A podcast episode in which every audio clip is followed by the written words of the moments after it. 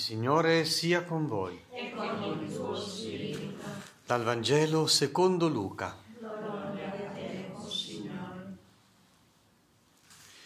In quel tempo Gesù entrò nella città di Gerico e lo stava attraversando.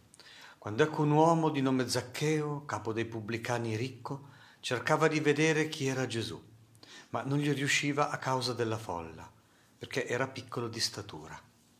Allora corse avanti e per riuscire a vederlo salì su un sicomoro, perché doveva passare di là. Quando giunse sul luogo, Gesù alzò lo sguardo e gli disse, Zaccheo, scendi subito, perché oggi devo fermarmi a casa tua. Scese in fretta e lo accolse pieno di gioia. Vedendo ciò, tutti mormoravano, è entrato in casa di un peccatore. Ma Zaccheo, alzatosi, disse al Signore, Ecco, Signore, io do la metà di ciò che possiedo ai poveri. Se ho rubato qualcuno restituisco quattro volte tanto. Gesù gli rispose, Oggi per questa casa è venuta la salvezza, perché anch'egli è figlio di Abramo. Il figlio dell'uomo infatti è venuto a cercare e a salvare ciò che era perduto. Parola del Signore.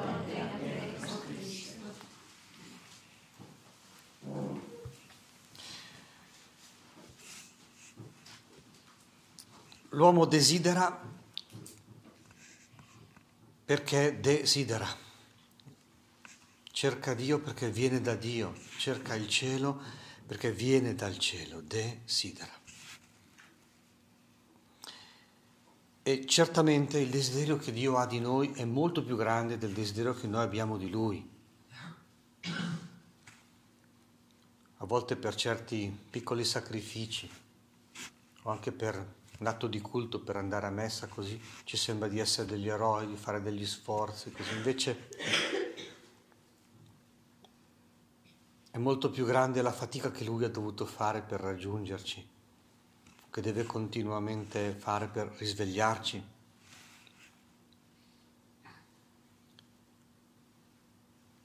L'episodio di Zaccheo rappresenta bene questo gioco del desiderio.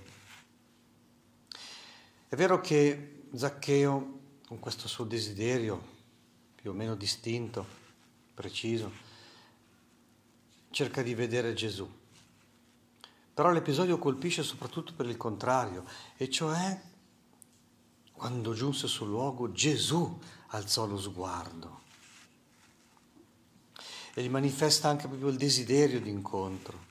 Zaccheo, scendi subito e di intimità con lui. Oggi devo fermarmi a casa tua. Questo desiderio viene ripreso alla fine del Vangelo, quando Gesù stesso dice, sì perché è così, il figlio dell'uomo è venuto a cercare e a salvare ciò che era perduto.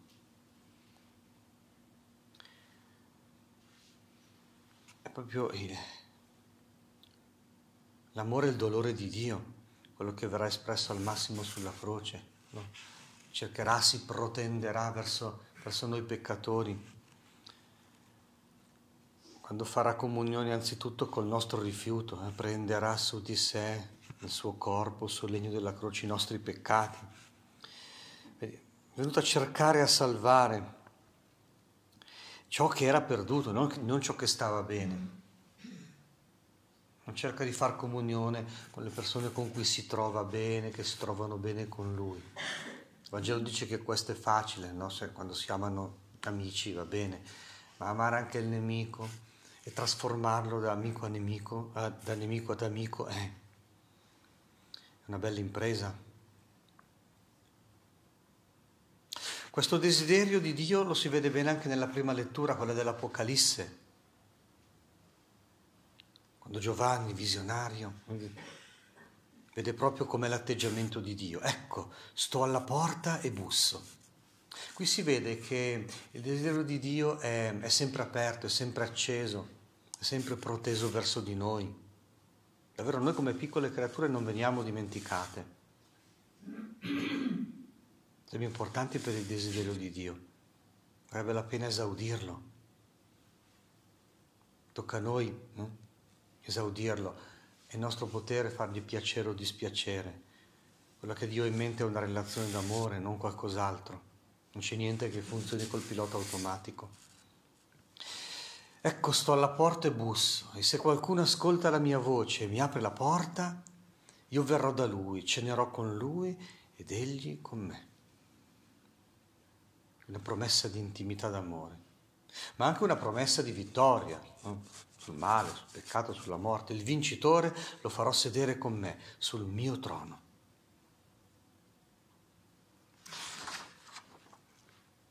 E noi con il nostro piccolo desiderio, con le nostre piccole grandi fatiche, cosa possiamo fare? Ecco, Zaccheo qui è un bel esempio perché la sua risposta è vibrante. Scese in fretta, lo accolse pieno di gioia e gli si smobilitò e mobilitò la sua vita.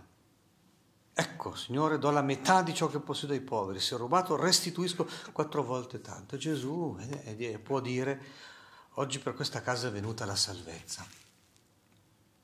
A fronte dell'esempio di Zaccheo si capisce, eh? si capiscono i rimproveri che il Signore muove.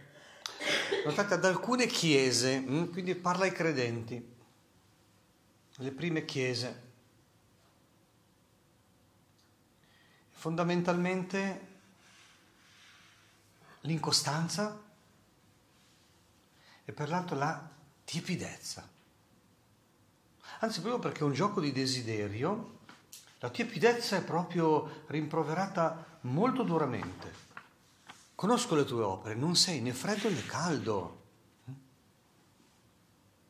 Sto per vomitarti dalla mia bocca, era durissima eh, questa parola qui, ma è proprio per farci sentire la sua santa sollecitudine di, di vedere che entriamo in un rapporto d'amore, che quindi superiamo eh, le paludi di una vita sotto sforzo e invece una vita che eh, si fa veramente entusiasmare dal desiderio di Dio, a quel punto c'è il miracolo che anche noi lo desideriamo di più, lo cerchiamo di più, convertiamo di più la nostra vita. Ascoltiamo dunque l'invito che Apocalisse fa e dice, sii dunque zelante e convertiti riaccendi il desiderio e cambia la vita. Sono qui, ti aspetto, ti desidero. E ti do anche proprio la grazia, no? abbiamo visto altre volte come Dio suscita in noi il volere e l'operare.